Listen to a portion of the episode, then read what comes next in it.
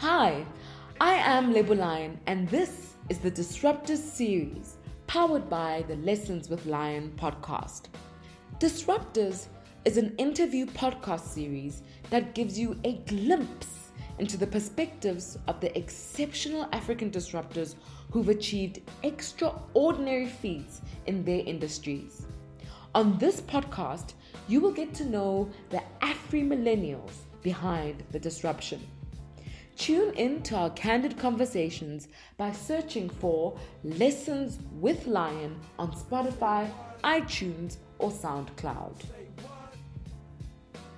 Today, we're in conversation with one of the best female chefs in Africa, award winning entrepreneur and pan African influencer, Mogau, more affectionately referred to as the Lazy Makoti.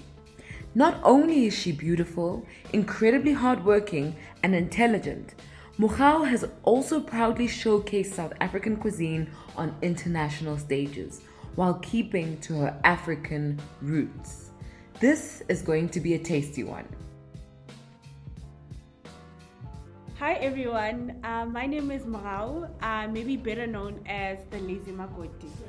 I do a lot of things all around food. I'm a trained chef and now I run my own business called The Lazy Makoti. I'm also a best-selling cookbook author, award-winning. Um, I think with everything, it's what you make of it. I found honestly, honestly, it's a hundred percent you. You are the magic.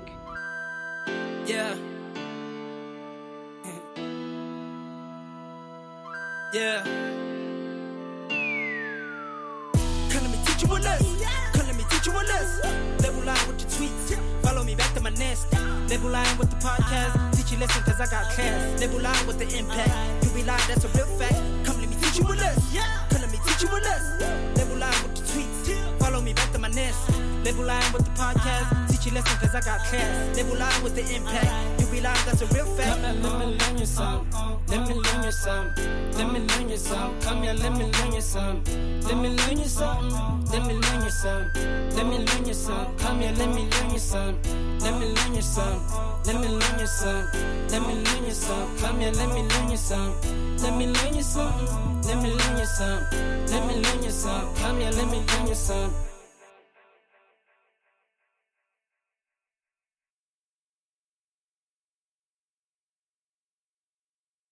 Hi, guys, and welcome to another episode of Lessons with Lion.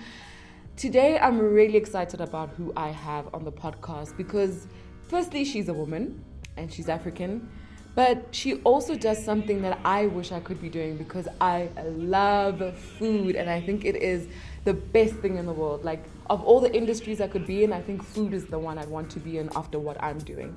So I'm really excited about my guest. And you know, as usual, I don't actually tell you who it is, I let the guest introduce themselves. So please tell us who you are. Hi everyone, uh, my name is Mogau, uh, maybe better known as the Lazy Makoti. I do a lot of things um, all around food. Um, I'm a trained chef and now I run my own business called The Lazy Makoti. I'm also a best-selling cookbook author, H, Black Girl Magic. award-winning. Award winning. That's that's profound. How old are you if you don't mind me asking? I'm 30 years old. Oh my gosh. And when did you start with Lazy Makoti? Um, a couple of years ago, I think I was 26, going on 27. Um, and I had been working in corporate for a few years. And a friend of mine needed cooking lessons. So she was due to get married. Um, and one of the expectations of her new family was, you know, can you cook? Exactly. and I, I know it's 2019 and this is still the expectation. Um, so then she asked me to give her these cooking lessons because she primarily wanted to learn to make South African food. And everything was all Italian and French and everybody else. And so that's when she asked me. So I give her these lessons. Um, she starts telling people about it, and literally snowballed from there. That became what I do on weekends. I teach people how to make like stuff that I thought was basic, like pap and chakalaka. And then I decided, you know what? I'm not happy here. In the job that I was doing. So I'm gonna see if we can make this work. Wow. Yeah, so I took part in this um, accelerator program and then I joined an incubator for about six months. And then that's when I really thought, you know what, yes, I am to register this as a business and I'm to make it work. It's actually quite interesting that you talk about accelerator programs. A lot of people who listen to this podcast are in jobs that they hate and they have a side hustle that they want to make a real hustle. What do you think of in- incubators? Do you think that they really work? Do you think that it's up to you? What What do you think of them? I think, um, well, my experience of anything, because I've done um, an incubator, I've done a fellowship as well. Um, I think with everything, it's what you make of it. I found, honestly, honestly, it's a hundred percent you. You are the magic. It's a hundred percent you, uh, because you have people that go into incubators and do amazing things, and then people that get like zero, nothing out of it. Much like a degree, there are people with like these amazing degrees and they're sitting and they're doing nothing with it, and then there are people with like basic qualifications, but the things that they are doing are just incredible. Incredible. Yeah. So m- with everything in life, I think the magic is you and what you do with it. Oh, I love that you said that. This is the reason why we are doing this Disruptors podcast because we want to unveil this myth that people who are successful just became successful. You know, like you said, it's hard work. You make anything what you want to make it, and I really love that you're saying that. And going back to the story that you just told me about how you started the Lazy Makoti, I've got quite a few questions about that. Firstly, the name. Okay, I remember you were on a radio show. I think a couple of years ago, I heard you on a radio show, and they asked you why you chose this name. Wasn't it offensive to a few who heard this name? How did it come about? Um, I find that the majority of the people, my people, get it. Okay. They immediately hear the name and they laugh because they get it. Um, so how the name came about is how the business started. When this friend of mine needed the cooking lessons, and she said, "Oh my gosh, they're gonna call me the lazy makoti just because I can't cook."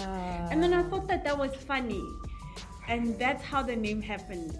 Um, but yeah, in the beginning, I did have like people want to kill me for this name. Yeah. But I think everybody gets it. I mean, it's it's like funny and like a witty take at all of these expectations that so unfortunately exist.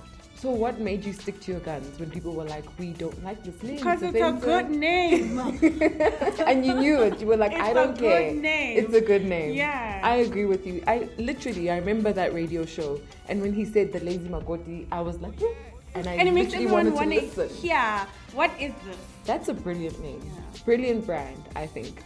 How did you go from being in corporate, having a side hustle, and having the courage to charge your friends? Because obviously, people it was people you knew who, you, who were taking your services first.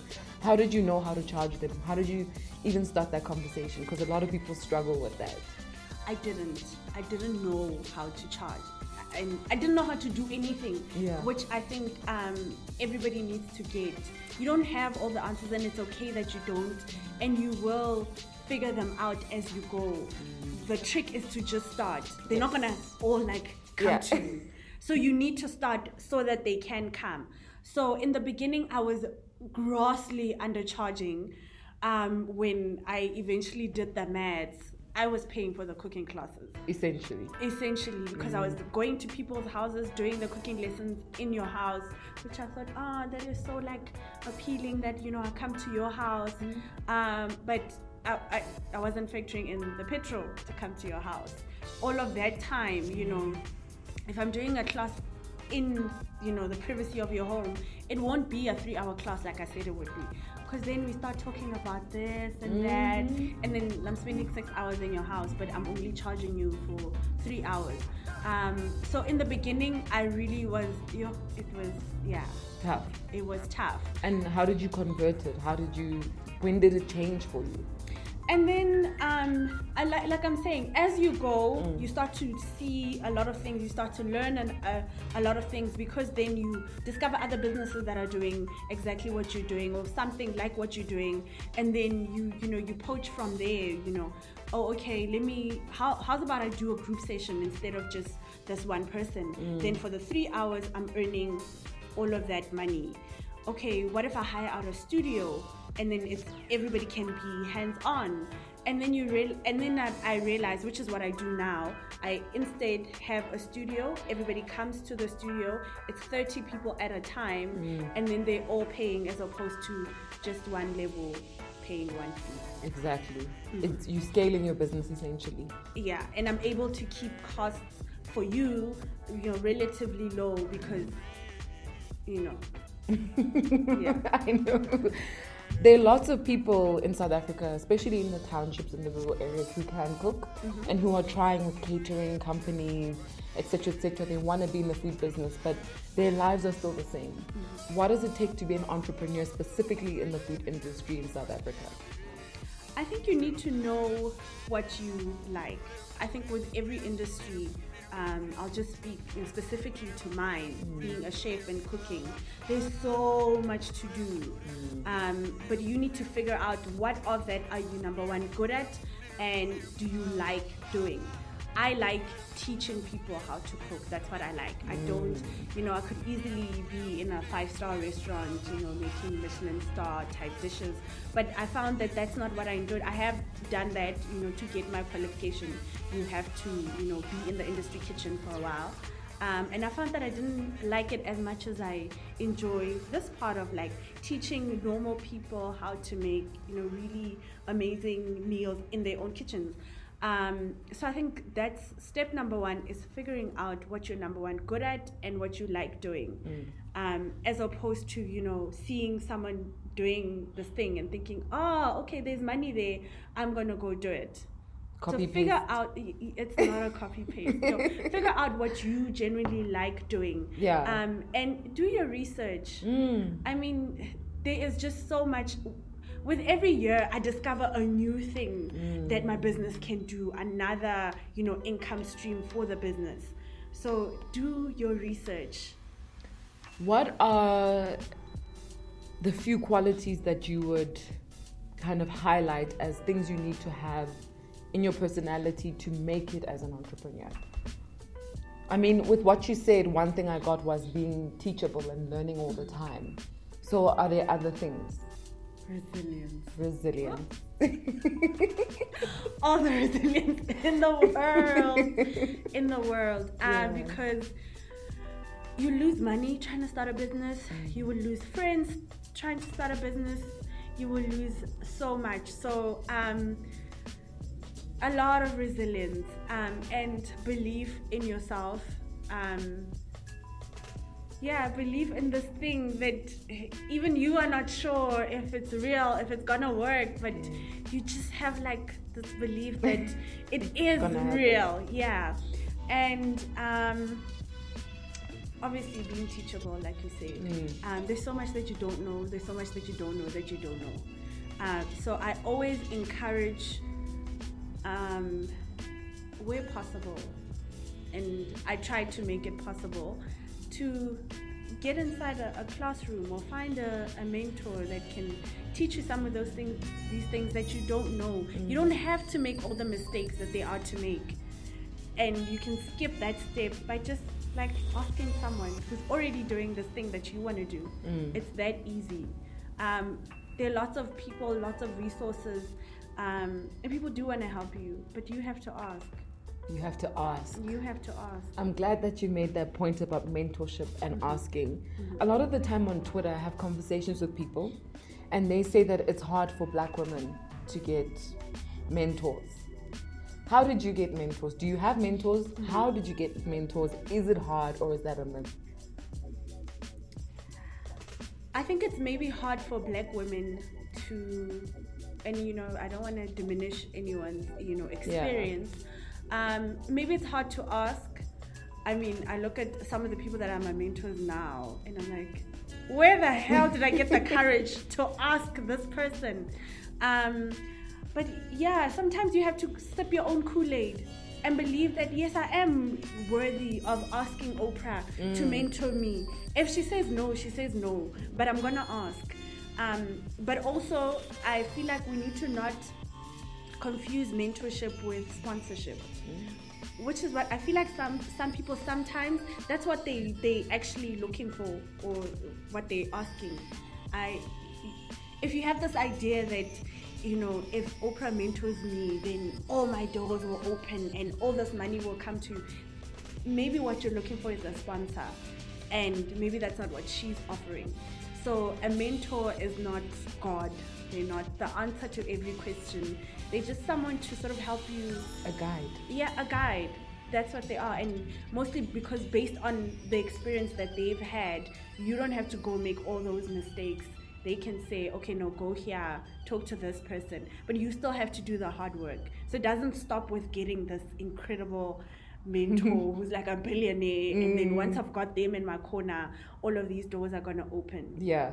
And also mentorship is a is a privilege and it should be treated as such. It's a privilege to have this person take time out of their work out of their family life out of their relationships and all these other things that they're doing to give you an hour of their time. Like most times these high powered people like their time is very valuable. With that hour they could be charging like thousands millions of rands to someone else but here they are graciously giving it to you for a cup of coffee to hear what's going on with you.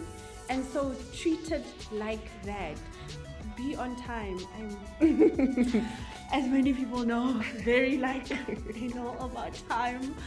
So uh, be on time um, just recognize what a privilege it is. There's so many other people that would have wanted to have this time that you are blessed with.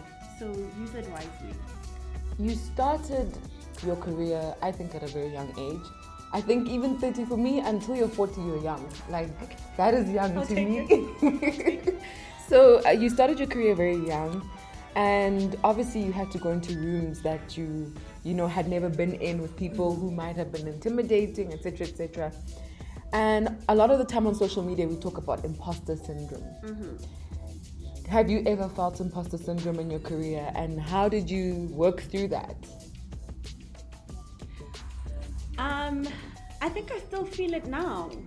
You know, there are times when you wonder if, especially if you know your career sort of plays out in in front of people like mine, like say on social media, and people feel like, oh my gosh, look at you! Like overnight, you just became this. And it's not overnight, but sometimes you know it might look like, oh my gosh, I remember when you started. Look at you now, and so that that can make you feel like do, do I deserve this? Like, to work hard and like, am I? Is this really me? Um, but I think you need to know that people will sometimes see and respect you as much as you see and respect yourself. So, um, and I do know that I have worked hard and I've sacrificed a lot to get here. So those feelings will come and they do come. Um, but I always remind myself of like where I came from. Like there were times when it was bleak, hmm. you know, and so I think I do deserve what's happening now because there were times when it was bleak. But thankfully, I keep a journal. I don't write it in it. I don't write in it every day, but I keep a journal. And every year on my birthday, I write myself a letter. Oh. And so every year when I get this letter from last year, I'm just like, wow. Okay. Wow. That's such a good exercise. I'm gonna try that. That's a you very can't- good idea. You can't remember. It's very hard to remember the exact feeling you had, even just the year before that. Mm. Everything that you were going through the year before that. Everything you thought you would not survive the year before that. And just like to think, oh my gosh, this is just like a year ago. But like, look at me now. Yeah. There really is nothing I can't do. And I honestly believe that. Like, when I say I believe that I am the magic. If I lost the lazy makoti today, I'll start another business, Mm. and it's gonna be just as amazing because I am the magic. That sounds so arrogant. I love it. Like, I love it. you have to sip your own Kool Aid. Sip your own food. I love You that. have to believe before anybody else. Mm. You. It starts with you. I mean, it's it's and it's the thing that we hear all the time. Even with love and relationships, we're told you have to love yourself before you expecting somebody else to love you. That's true. It's like you're preaching to me. I feel like I'm at church. and Well, my daddy preaching. is a pastor. So. Really? So you're a preacher's kid. The story gets deeper. Do you want to tell us about? Do you want to tell us about some of your those bleak times that you mentioned? For those entrepreneurs who really, you know, people will see things on social media and they just in their minds they can't unsee that Mm. you, you came from a past that Mm-hmm. wasn't as great as what they see you as today. Do you, can you share some of the bleak times? I think one of the bleak times was going from having a really nice car back to six. Oh. That's hard. Yo, that was hard. And then, you know, this is Johannesburg, South Africa. And some people are friends with us for like other reasons. And um, as a result of that, like, you lose friends. Like your day ones, the people that you thought, you know, and I haven't changed. I'm still me. I just don't have a car now. But you know, it is what it is. You can't force people to stay friends with you. Um, so one of the hard um, moments was that um, because then I, I had to use a lot of money to go to culinary school, which is like very So you paid for that yourself. Uh, no, it's with the money that I got from the accelerator, some of the money paid for the schooling, and then I had to use uh, my savings as well. So, and then in the midst of that, because God is a comedian, I went through everything at the same time. I mean, I was literally, though, I lost so much weight that year. Um, but yeah, after surviving that, like, nothing phases me. I can survive anything and everything. Yeah. I love that. I love that. You said something about friends. hmm Let's talk about friendships. Yes. And that's something I'm very passionate about. I'm always talking about your circle on Twitter. That's like one of my biggest things. Mm-hmm. How important is your circle? What should your circle be doing for you? very, very, very key. Um, so I consider the people I consider my, you know, inner circle are probably friends that friendships that got formed in varsity. Some of high school, um, mostly varsity. Um, those are the girls I I consider, you know, my day ones, and some people that I met, you know, in later years on the Mandela Washington Fellowship and other other things. Um, but your my my friendship circle has been where I got, you know, the most encouragement, um, where I draw a lot of my strength from when things aren't really aren't happening. I know there's always a friend I can call and they will not just comfort me, but like come with solutions. No man, call whoever, whoever. I know a guy. I know this lady. Let's let's talk. Let's see what's happening. Um, and uh, friends that you can really be honest with about where you're at. You know, over and above Insta Live. really be honest. Like, okay, friend, the business is not doing well, and they can say, okay, let me see. What are you doing wrong? What are you not doing? What should you be doing? This is what I think you should you should do. So I think they're a great sounding board and get real friends. What's a I know in? Johannesburg, South Africa, we like friends that are good, but no, get real friends. Yeah, no, Who Joburg have your best tough. interests at heart and. I mean, you know, you know, it's a vibe. Th- you, you know, It's an you know when you can just ah, this girl, ah, Mm, It's not the one. she look cute, but nah. You were telling us about how you went to culinary school, mm-hmm. and I think that's really awesome. Mm-hmm. But you specialize in South African food, right? Mm-hmm. What was the point of going to culinary school if I, I, I assume that they don't really teach African cuisine. They so don't what what was what were you gaining from that? Um, number one, I would not have been able to put together the kind of cookbook that I did if I hadn't gone to culinary school. You learn things like how should a recipe follow each other, like um, be worded, because I'm writing it for someone else who's not going to be with me. So I can't explain that. No, here I actually meant. And um, one of the biggest things, the discipline that is in the kitchen, the respect and discipline that is in the kitchen. You can't buy that. Um, and just certain skills related to cooking that um, I maybe would have learned eventually. Yeah. It's just going to take me much, much longer when I can go to this place where they specialize in that thing and learn how to make it. But I don't just do South African um, food, but that is my passion, where my passion lies with South African food. Um, I would like to see South African food on the world map, just like Italian and French and Korean and yeah. the- I think that we are deserving of that as well. What is South African food? And this is my this That's is a foodie question from me. I love food and Mm. I've always been interrogating this thing of South African food. Like what is our food? Everyone is interrogating that even in, in our industry. Yeah. What is South African food? Um, it's our traditional food that umusho, that um, What's? Uh, samp. it's samp. Okay. um, our chakalakas. It's very much we're very much influenced by yes a lot of other people's food, other cultures, but that's everybody. Even French cuisine is not like strictly French. There are influences of other people in there, but you know when you get a dish, you know this is Japanese food. Yeah. And you know no this this is from South Africa That's true. you can recognize that this is South Africa. These are South African flavors. Um, so one day, I'm also like quite a dreamer. One day, in the same way a French guy can come all the way from there because he's an expert in French food. He comes here and he earns all of these like all this money because like we we must have an authentic French person be the head chef. Mm. I'd like that for South Africans. Yes. So that you are an expert in South African food and they need you to go there and be the head chef. I love that.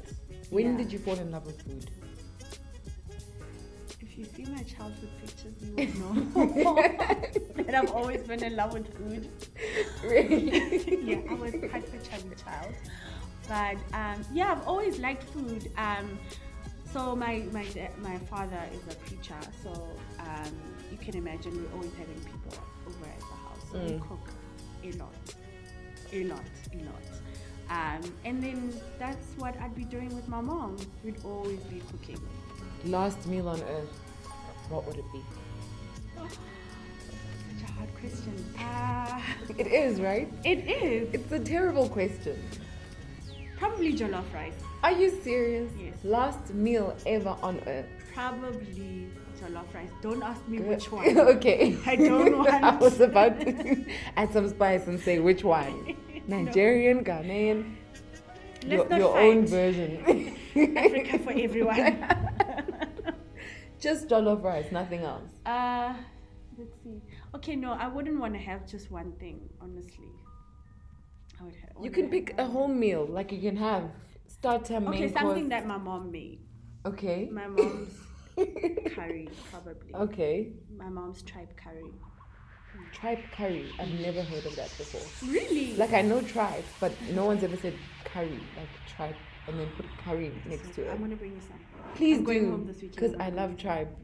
Tripe curry. What makes it a curry? The curry. So the uh, what, like the spice or the the way the spices. So she would make Oh. how you would make a chicken curry. Yeah. She uses tripe instead. That's so interesting. Oh my gosh, I'm so excited, guys. um, let's talk about awards. Mm. You've, I mean, you've been in so many things. You've gotten so many awards. Mm. Do awards matter? And what do they do for your life? Awards, like everything, are what you make of them. Like like we said in the beginning. Mm-hmm. Yeah. A hundred percent. There are people that have made it on these amazing lists. But where are they now? And then there are people who like she makes it on one list, ne? She's gonna fly with it. So they what what you make of them. Um, I have been fortunate to be on like to get awards and all these accolades. Some have really meant nothing and done nothing. Like, yeah, they just they've done nothing for me. And then some really have opened doors. You know, there are spaces and places where you go and you say, "Hi, I'm a Mandela Washington Fellow." Um, all They the doors opened the open. door, yeah. Yeah, and like red carpet, and then it really is what you do with it. And I find that the people that can make the most of it are people who already know, already have a plan. This is what I want. And so everything just feeds into the plan you already have. Because nothing means anything if it doesn't fit ultimately into your bigger plan. So, what do you want to do? Um, I remember when we were on the fellowship in the States, the, the one professor said, You know, America al- already has a hundred year plan. They know what they want to be doing in a hundred years. Yes. How insane! I love that. So, for now uh, personally. Do you have a five year plan? Do you have a 10 year plan? And having a plan doesn't mean like it's set in stone, you have to follow it exactly how it is, mm. but it's a guide, you know, for you to check Am I still on track? Yes. You, you know, even having like a vision board, it's of having a plan. I love vision boards. My whole life is based on my vision board. Before I had vision boards, I didn't have vision. Me too. Me too. And every once in a while, I take it down and Yeah. I'm like, check, check, Yes. check, check. It's important, right? It is. Visualizing who you want to be. Mm, what you want to do, what you want to have. Yes. And it's okay to like put like all these like vain, materialistic things on there. Do you believe in the whole uh, celebrity entrepreneur trend? I mean, there was one specific celebrity entrepreneur who even said, "We, I don't need your advice. I need money." What do you think of all of these things? I think tech does everything. Maybe he did. He didn't need advice. He needed money. But like, tech does everything.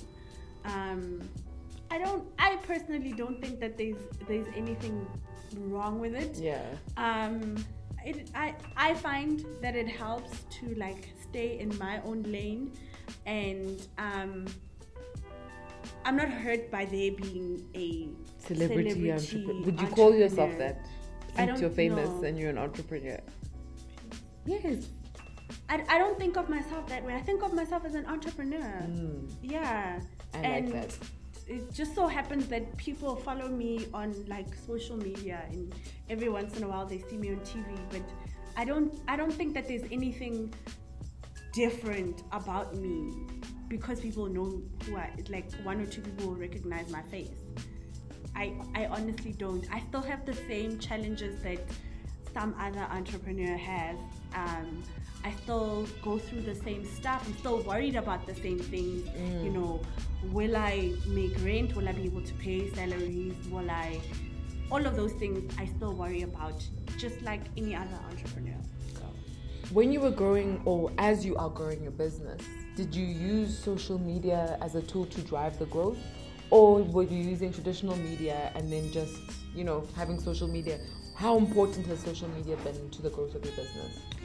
Essential key like just uh, social media has just been a gift. Um it's it's 100% been a gift. I think if you're lucky enough that your business uh, the medium of social media supports can support your business then that's one thing ticked off your list. Um, especially if you're able to you know, be consistent um, then the followers will come. And sometimes it's just people that like for the hell of liking um, and then there's some really good like some gems in there. So social media has really been like key to growing my business especially in the industry that i'm in. It lends itself so beautifully to you know mediums like instagram because then you actually get to see this food that I'm talking about. So just like. So for entrepreneurs, because obviously I'm in the I'm in the marketing space, Yeah. and a lot of the advice I give people is use social media, and they always say to me, "But we don't have a budget." What do you, how do you feel about that statement? And like, is it important to prioritize social media, or do you think it's important to prioritize the other things, and then social media will come They don't have a budget. Mm, for social media, for marketing? All you need is data. That's all you need. Um, and with anything and everything, and I'll keep repeating myself, but you learn as you go. So you're not gonna have like the amazing Instagram feed now, and that's okay. So the more you do it, I mean, it's that thing, yeah, the th- thousand, hundred thousand hours. 100 hours, isn't it? 10,000 hours. 10,000 hours, 10,000, yes. yeah. So you'll never go from I don't know what I don't know how to use this to I'm an expert Mm. without having not used it. So so You have to put in the hours. Mm. learn as you go, which is the great thing. So now I still do my own social media to this day Mm. and I get better at it because I learn as I go. What do you mean you don't have a budget? All you need is data. You see, guys, I'm not mean. She, here Like- is an entrepreneur. She is doing it. She's saying, "What do you mean you'll never budget?" Because when, whenever I say that, people say I'm being mean because I'm in I'm in marketing. So I think the stuff is easy. I'm like, no, nothing is easy. You Not- have to do it yeah, yourself. you, you have to learn how to do it until you can hire like a resource to to do it for you. But I don't understand. You open an account and then you start either tweeting or posting on social media and then you start following a couple of people that do what you What do you when you try to learn you know okay how are they doing it and then you figure it out guys She said it. You say, I'm so glad that you said said it. I'm so glad that because yes, as people do not understand what I mean. I'm so glad that you said it. How do you deal with the criticism on social media? Do you get any? Um, not not so much. I, I think I've been lucky to not have been you know, dragged on social media streets. Um, but not everybody is gonna like what you do, even in real life. And I think that that's okay. Um, and and lucky for me, like I'm 30 years old, so You say that like it's like so terrible. no I, I mean that um, i'm grown so i'm not gonna you know my world is not gonna come crumbling down because mm. someone doesn't like what i'm doing as opposed to if i was like maybe 16 that would mm. hurt a lot more and i crush my you know but yeah not everybody's gonna like what you're doing and that's okay That's a good message. Hmm. I, I say that a lot. How does a person build a, a, a successful brand? Because you've done it. Mm-hmm. It's successful. We know your name. Even when I was booking this interview and I said the Lazy Makoti, they went crazy. They're like, oh my god, that's your interview. Okay, come. You know, it's a successful brand. so how, how does a person do that? uh, consistency Mm. um, I think it, it starts with a vision. What do I want this brand to look like? I think of my brand as a person. So if the Lazy Makoti was a person, what does she like? Okay, what what does she love? What does she stand for? She's okay. She's South African. It's, it's a she. she's South African. Um, she's patriotic, um, Pan African, and you know things like what are her colors and th- thing branding things matter so read up a little about what that entails um, and really a lot of it is learning as you go especially if you're not a marketing and brand specialist there are a lot of things that you don't think about that as you go you there start to be things that you consider um, but how did I build successful brand? Consistency. Consistency. Saying the same thing or trying to say the same thing over and over again. Um, if you follow me, uh, particularly on, I'll say, Instagram, um, you'll see that the Lazy Makoti's Instagram page is the Lazy Makoti's Instagram page. So you, you won't see my It's not dad Mogawi. there, Yeah. you won't see like my boyfriend there. Yes. You won't know. It's a business. if you come on the page and and it's very deliberate? Funny because the brand is still very much reliant on me. I know that. So it's still very much like a personal brand, but like a business, but like a personal brand. Mm-hmm. So that line has been very hard to draw in the sand. You know, where does the lazy makoti start and end, and then where does Mogau start and end? But I I try to be very deliberate to not. This is not a personal. This is not my personal Instagram. This is the lazy makoti. So everything that's on here is related to the lazy makoti. If you're looking for anything about Mogau, good luck. Yeah. Good luck. I love that. Those are the kinds of brands I love the most because mm-hmm. you have a purpose. You mm-hmm. know why you are there. I love that. Mm-hmm. Um, how have you been able to maintain your Africanness in everything that you do? Because I know somebody who travels, when we're out there, you know, overseas and stuff, you almost have to redefine what they think about African people because the perception that they have is what CNN shows them. So how have you been able to maintain your Africanness in South African boardrooms and then global boardrooms and events and that kind of thing? But also, how have you been able to make it a positive thing to do? Um, number one, I am very patriotic. Hmm. Like my friends are always like, "Okay, whoa, number one South African, we get it." um, so I try to, you know, I think of what it feels like to be in all of these spaces where somebody else is an is somebody else or some other country is an expert, and I want that to be us you know I, I i want that to be us sitting at the head of the table telling them because we are the expert in this thing. Mm. And what better than to be an expert in south africa or africa? Why must somebody else come and tell us what, of everything that they come and tell us this can't be it as well this just can't be it. So i'm very like passionate about ownership and and you know africans owning our own narrative and our own stories and our own everything. And i study or i try to study a lot of brands that have done it well.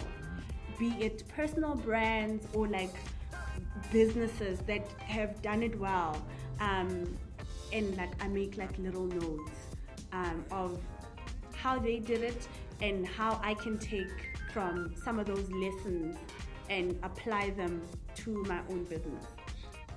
Do you believe in collaboration? How do you collaborate? Like, how do you decide who am I going to collaborate with? Is this the right fit for me? How do you make all those decisions? Um, I recently heard this lady say it's it's important for her. She so she has a, a business partner. It's important for her business partner to understand that she's not just a business person; she's a business woman, and that comes with everything that being a woman comes with. And I I apply that as well. Um, I know it's it's not very right, right brain, Okay. the left brain, Yeah. brain yeah. to think to to think to use um, your intuition, which I still use a lot, um, and it's very hard to explain. But even in relationships, you can sort of feel even in the beginning this is, this is not a fit, and I do rely on my intuition when I first meet someone because I, I believe that we can't make magic if I have that feeling about you. We just can't, no matter how amazing you are, and no matter how you know in sync it seems our skill sets are. I don't think that we can make magic if I'm constantly wondering about you. So that's my first thing. And um, yeah, I know it, it's not always like one of my mentors is always like, really? you don't want to work with this person because The vibe is not The- right. and and and it has saved me a lot. And in the times that i've gone against it i've seen the flames. So not anymore. So first it's, it's that intuition and then um, their track record obviously. Going back and looking at their track record and um, seeing if we fit um, I, I, I do believe that it has to be a relationship that we both benefit from. I don't want to take from you if I'm not able to give anything, and vice versa. I don't want you to take from me if I'm not gaining anything from it. So if if that ticks all those boxes, then yes, we can collaborate, and we have the same sort of vision about where we want to go. I like what you said. I think I like so much of what you said. That's why I'm not even like commenting. I'm just like, okay, next question. money. Mm. That money conversation is very hard, and you work with a lot of very big brands. Mm-hmm. How do you have the money conversation with your clients? In the very beginning. As in, first email. As in, um, so let's say, okay, I'm gonna try make it like really like practical because I also hate it when people give like these vague Mm. answers and you're like, yeah, what does that mean? Mm. Um, so let's say a brand contacts me and they are launching a new, um, Pop up kitchen. uh, No? no, a, a new Spice. yeah, a new spice. And um, it's the spice that they believe South Africans will like because they've been developing it for wherever and it's got South African undertones and flavors and hey, it's just like, like it's gonna work. So we just need you to like um, speak into the it's always like a vague thing like Yeah. that. Speak into The essence of the spice. and so my first question would be what what is the ask what do you need like tell me in actual terms these are the things that you need so that i can bill you properly and then they'll say okay so we want to do a series of cooking classes because we want our consumers to actually get a chance to you know Taste, taste, sample, yeah. sample, and also cook with it mm. and see how you cook with it because maybe it's a kind of spice that needs to be, you know, you need to grind it first and not use it directly or whatever. So can you please put together those cooking classes here, here, here, this, this many, and then we want you to support that with like social media, and then we want to do a digital campaign as well. So where I will come up with recipes using this these ingredients, and then they want to shoot that a YouTube series on their YouTube channel and they want to do billboards as well. So then I would have to come style the food and the spice, and then we take pictures and those go on billboards. And then I'm able to to bill for, separately for all those different things. In the beginning, I was grossly undercharging. Um, I don't know if it's being a woman or if it's being black or if it's being a black woman, but we are scared to name the price. And that's when I got a manager who is a guy who is just like, he's not afraid to like, ah, we want this much. And I'm like, I feel like, It's I so feel like we're okay. and then he's just like, no, you do what you do best. I'm over here doing what I do best, which is call out the number. So that has really helped. Um, if you if you're afraid to call out the number, get someone else who isn't. Mm. Um, and then factoring in all the costs. I mean, every little cost. Every Petrol, airtime, SMS. cost. Yeah, Bona, everything. Bona. Yeah. Like every the cost to send a WhatsApp every single cost. It can't cost you. You can't pay for the job. Under no circumstances should you be be hired by this big company and you're paying for the job. Never. and they demand more from you Mm-hmm. once you do the job properly. Like once you say, okay, sure, contract, then they go, actually, and this, and this, and this. But if you build them, they But this back. is this is why I'm not scared to um, build them accordingly because I do want to give more than what they ask. Mm. I do love to have someone remember, yo, remember that girl that we worked with? Yo, she gave us so much, and that's how you get repeat businesses. I, I always strive to be that person. I I always want to leave this oh, ah, the sweetest taste in everyone's mouth because repeat business is just everything. It means everything for me to work with someone and know that today Lebo is the brand manager for brand A. Should she move, I'm going with her. If she has a job and she needs I know she's gonna call me, and that's what I want. I- That's why I'm not scared to bill as much as I do because whatever the client needs, I'm, I, I want to be able to make it happen so that wherever they go, I'm I'm top of the mind. I'm top of mind. That's if they need something and it's in my space, I'm who they're thinking of. And I think that this extends to everything else. You know, all the little things that people may not think about. Um, like people always ask, do you have a PR agency doing the? I don't. I book my own interviews, my own, you know, um, magazine features. And the reason I'm able to do that is because I'm very, very respectful everywhere that I am. If I'm on a set, I will first of all like get there before time. So by the time the producer is stressing about everything else, here I am, and my face is done, and I'm ready, and I'm the one less thing that she's worrying about. So the next time she's anywhere else and they need like to fill a space and like I'm who they're calling because I'm there on time. I'm graceful to everyone, and You're prepared. I'm prepared. And but also, I, I really want to stress because I talk to producers, and this is the other thing that they complain about. Um, I want to stress being respectful to everyone. Today, the girl that's bringing you tea and she's the little intern, in 10 years, and I, I know that seems like a long time, but in 10 years, she's the station manager for the SABC. And nobody is ever, ever going to call you because you were rude to her and she remembers that. So don't let that ever be your story. Ever. Don't let that ever be your story. No matter how much you're pushed, no matter how much you tried, just always remember Maintain your like composure. you, I'm here for a reason. I'm here for a reason. If this girl is not feeling me, that's on her. But she, she's not ever gonna go anywhere and say that I disrespected her. Never. I will always be gracious. I will always be respectful. There will be no story to tell about me and how I was a diva or n- never know. It wasn't long. it wasn't long. It was great. It was. It was honestly like.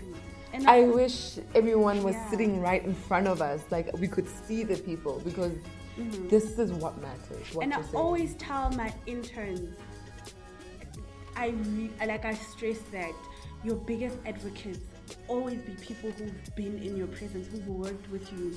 You know, I have, I'll get like a call from like a random company who I've never heard of, never worked with, and they're like, no, it's because Lebo who works for, like, she'll even like work for a competitor, mm. but because they don't have the budget, or she heard me say this, she recommended you, and it's and it's based on one that one experience that she has of you. But she's such an advocate for you and what you do, and I'll ask like, yo, Lebo, king on rata so, because you're so respectful. That's it. Imagine. That's it. Yeah, that's it. Because in Johannesburg, South Africa, you guys people treat people like trash and they remember. Yeah. They remember. So no matter what, you just like, no, I'm not coming to your level. No. I'm chilling here. Characters. Because I'm here to work. Mm. I'm here to work. Like, I don't need you to like me, but I do need you to respect me. Because in this here space, we're both here to work. How do you convey the respect if someone is just like in your face and they won't stop? I won't engage. You just ignore them. I, I won't engage. I maybe not ignore them, but I will speak in my calmest voice. We are just here for this much time, and all we have to do is deliver on this thing. Afterwards, we'll go our separate ways. We don't ever have to see each other if, you know, that's what you want. But And that person won't advocate for you, obviously, but it do doesn't this. matter. funny enough, those ones, those ones you turn. Really? Yeah. Just by being composed. just by like just calm down and also also not everybody has to like you. I think as a person, you also need to be okay with that. Not everybody has to like you. What they do owe you though is respect. Yes. I think that everybody is owed respect. Just respect everyone, but you don't have to like them. After we wrap the project, we don't have to go out for drinks. But while we're here, let's just like be considerate of each other and like let's make magic. That's why we came here together.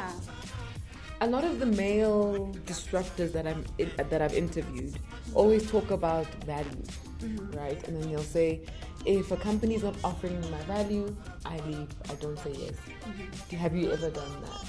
Have you ever said no to have something? to. Um, you get to a point where you have to.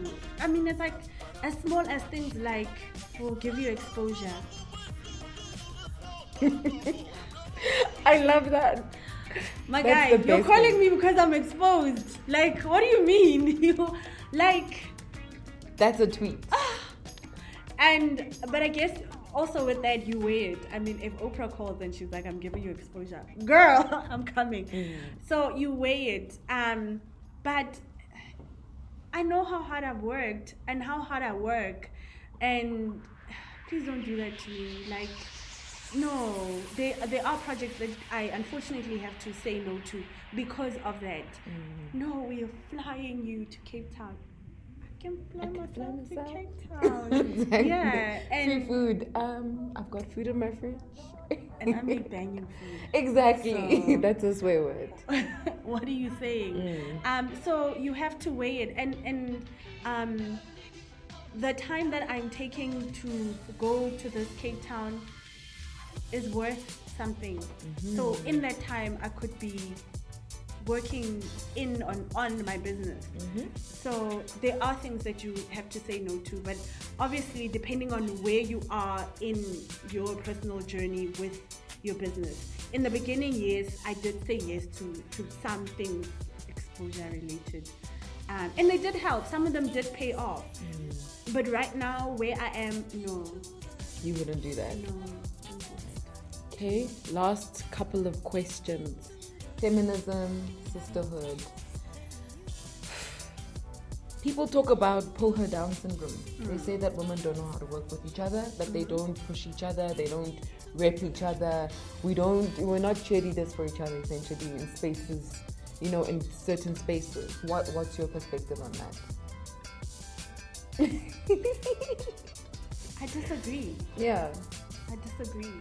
I think that sometimes when something is done or not done by a woman, like it's just like amplified. What do you women don't like each other? Guys do it too.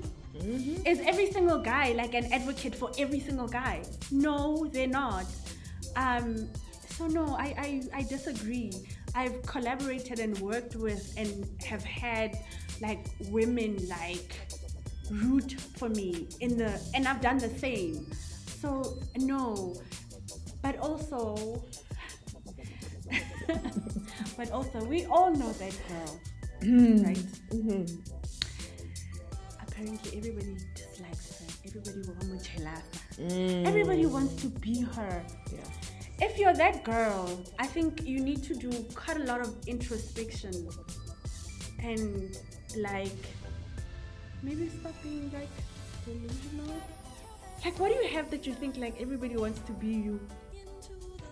That's an interesting I never want to be Beyonce and she's Beyonce. So, um, yeah, no, I, I really do disagree with that. There are a lot of women that want to help other women, and they do. And once you find them, and you should go out and look for them.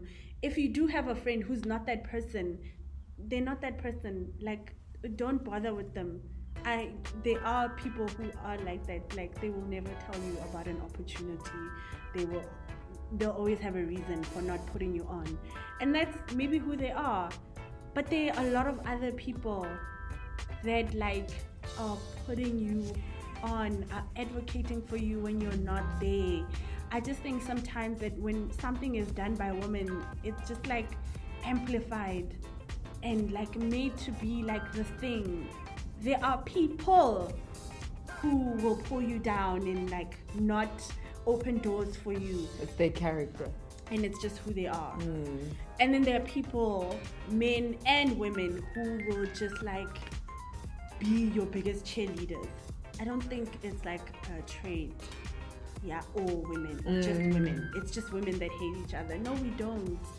Some of my most fulfilling relationships are with women. Mm. So no, that's that's not true. That is not true.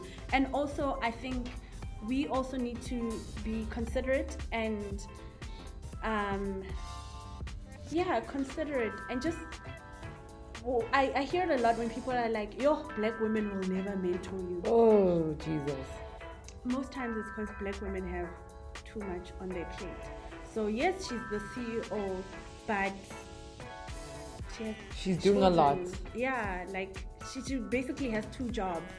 She has children. It's like she has to rush home and go help people do homework and a husband who has things of his own and then an extended family and she's taking care of her sick mother and and all of these things and like your expectation that she must find an hour for you in all of that is unfair. Mm. Is unfair. It's not that she doesn't want to. When she says, I would really love to, but right now I just don't have the time. She really maybe doesn't have the time and she doesn't you're not entitled to, To her time. To that time. Mm. You're not. And and I always say there's not a time when I'm not doing anything. So when I'm sleeping, I'm doing something, I'm resting my body it. Exactly. when I'm relaxing, I'm doing. I'm not not doing anything. I'm rel- I am relaxing because I am replenishing, so that I can do more. So I, no, I don't. I don't believe that.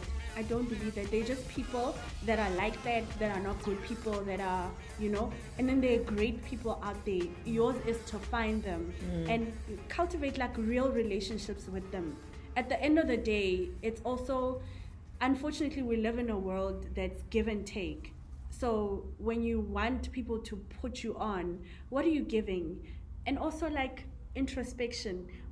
In the times that you have been put on what did you do with those opportunities? Mm. So if i risk my good name and i say oh this little girl hire her mm. and then they hire you and then you disappoint that's my name as well Yes. i'm obviously not gonna ever put you on again. So people need to think about that as well. like I don't know. I know. no, you actually you you compared to a lot of people who've been on the Disruptor series, you, your answers have been very short actually. Really? Yeah, like people have been talking. Word. yeah. So like yeah, yeah, but I'm blown away by everything that you're saying just because it really resonates with me mm-hmm. and the messages that I put up on social media, you know? When I saw your Instagram page and your Facebook and your everything, I was like, this person looks like they have a good heart, you know? and, and I'm being quite genuine. I was like, she looks like she's got a good heart. There's something about her, her brand, her aura online mm. that makes it feel real. that- And offline. and offline sorry. And offline. But i think you have more more baba boom offline which i really mm. like. Like it's very cool. Because i thought i would have to be like super kind and oh. hi what's but it's good that you've got spice. So it's I, I think you've been really successful in building a very authentic brand that's like it shows your heart in the right way mm-hmm. But none of that. Let's we're done with that. Do you think that you're a disruptor? I do. What is a disruptor to you? Um, I guess someone that goes against the grain, um, someone that carves a new path, and, and I think that I am well on my way to. There's still so much that I want to do. There's there are things that I've done. Mm-hmm. There's still so much that I want to do, but now more than ever, I can like very clearly see. I can very clearly see what I need to do in the next six months, in the next year, in the next five years to get me there. Yeah. what is that? Oh god. Oh my god. But we're almost done. Do you have anything that you like a message that you want to leave for people who want to be in the culinary world? Um, I will always encourage um, getting an education, and an education isn't just culinary school because culinary school is so expensive. Yeah. It isn't just that. Um, close to where you live or where you work, there is a restaurant, there is a coffee shop, there's a deli. Go there and ask t- to come in and learn. I mean, half of the things that make up my um, qualification, I learned in the the professional kitchen. So more than I learned in class, I learned in the professional kitchen. So and they won't turn you away. So go ask, can you can I come in on weekends? I really want to do this thing. Can I learn how to do it? Um, yeah, don't be afraid to ask for help. You don't know everything, and that's okay to not know everything. But there is someone that does know. Why not go learn from them? What do we? What can we look forward to in terms of the lazy makoti for all of your fans who are listening? For people who've just met you and they're like, "Oh my gosh, I want to know what I can look forward to." What can we look forward to? Ah, finally, TV show. I feel like I've been saying this Yay! for like years and years. Finally, a TV show. Um, currently building a cooking studio because all the all, all of my classes I book out a studio. So finally building one of my own. Um, and then the bigger plan, well, the bigger vision is for the Lazy Makoti's to have presence on the continent, on the entire continent. Um, that would be my biggest dream come true. You know, more than the world. I know people think of growth as in, yo, imagine one day if my brand is in America. I want the continent. So that is my five-year plan is to really, truly like dig in and have presence on the continent. Thank you so much for coming through. I thoroughly enjoyed this. I think For having me. I've just been like a fan, like listening to you. it's like you've been telling me a story, and I'm just sitting here going, "Oh yeah, okay." I have to ask another question. Thank you so much. I think this is a very valuable conversation. Everything you've said is what I think people need to hear, especially emerging entrepreneurs and people who are stuck in corporate and they don't actually know where to go. You know. Mm-hmm. So thank you so much for coming Thank you so much for having me. on the podcast and yeah i'm going to i'm very sure i'm going to be working with this lady one day guys like this is a thing i'm putting out into the universe Yes. um Oh, I also believe in that. yeah In like, if you want something, if I want something, I'm not like keeping it to myself. Yes. If I have an idea, I put it out there, and people always are always like, "Oh no, what if someone copies it?" It's fine It's not a thing until you actually make it work. Yes. So if they copy it, they copy it. And everybody, well, I read this book how um, ideas are like things in the air, and at what point, one point or another, they bounce. So somebody's probably thought of that exact same idea, but now the thing is to implement. So put it out there; it's gonna happen. i'm putting it out there okay i'm putting it out there and yeah thank you so much for coming to disruptors i can't wait to see all the amazing things that you're going to do. And yeah guys thank you so much for tuning in. We're going to be streaming this everywhere. So youtube on spotify soundcloud itunes everywhere where my podcast is that's where we're going to be. And yeah, I, I think I'm just kind of blown away today by the authenticity of this conversation and the warmth of it. So I don't actually have much more to say. but thank you for tuning in, and I'll see you next time.